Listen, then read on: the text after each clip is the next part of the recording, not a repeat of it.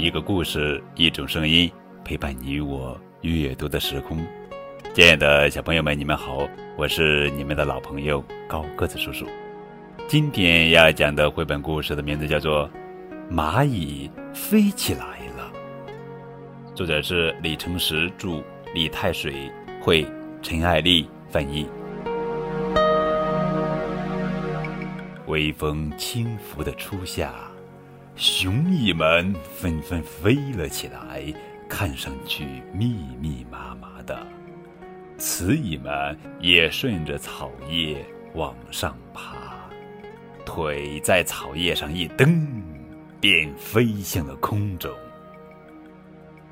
蚂蚁们这是要干什么呢？原来，它们要飞去交配。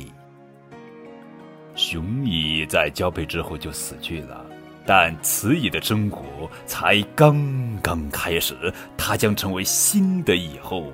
它先扯掉没用了的翅膀，接着找了一个可以修筑蚁穴的地方。蚁后先用嘴挖出个小洞，然后在洞中产卵。第一批产下的卵只有十枚左右。等这批孩子出世后，以后还会产下更多的卵。为了不让卵和茧发霉或者变干，以后全心全意地守护着它们。他把卵和茧挪到温暖的地方，并把它们舔得干干净净。他还会用自己身体里的营养来喂养幼蚁。一两个月后，虫茧有了动静，以后把虫茧撕开，帮助小蚂蚁爬出虫茧。就这样，他的第一个孩子出世了。最先出生的蚂蚁都是公蚁，它们的身材比蚁后小得多，却都是天生的干活好手。有了它们的帮助，以后就可以放心的产卵了。在以后产卵期间，公蚁们要负责照顾卵、幼蚁和茧，还要给不能觅食的蚁后喂食。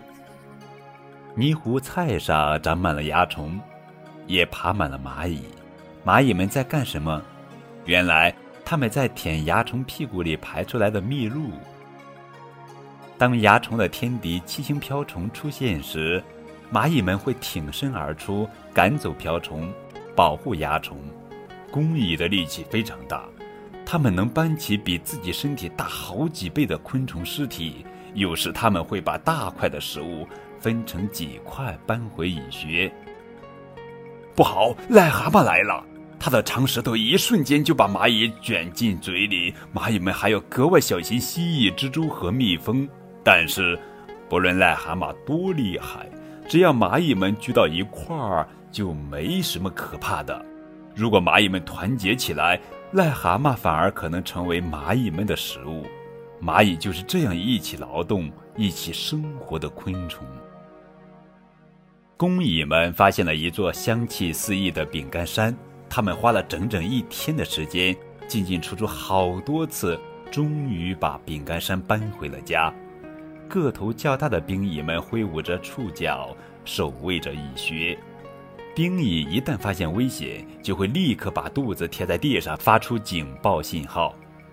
其他蚂蚁接收到信号后，会马上钻进蚁穴。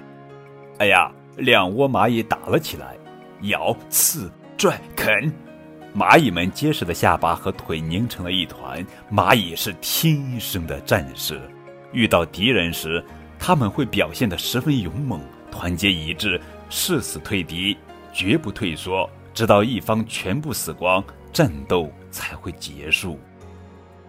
战斗结束后，又要扩大蚁穴了。在冬天来临之前，蚁后在蚁穴中不断的产卵。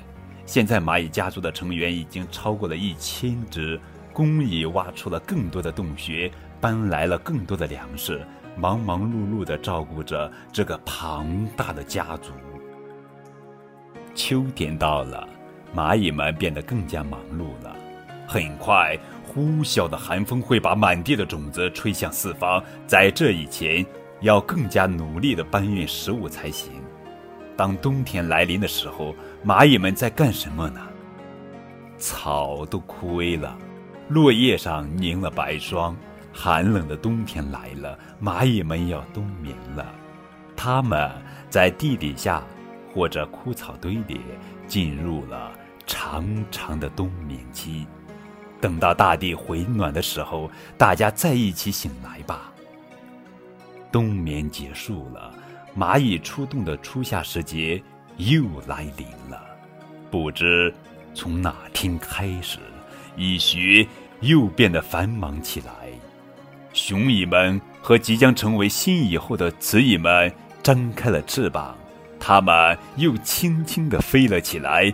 不久之后，新的蚂蚁家族又将诞生了。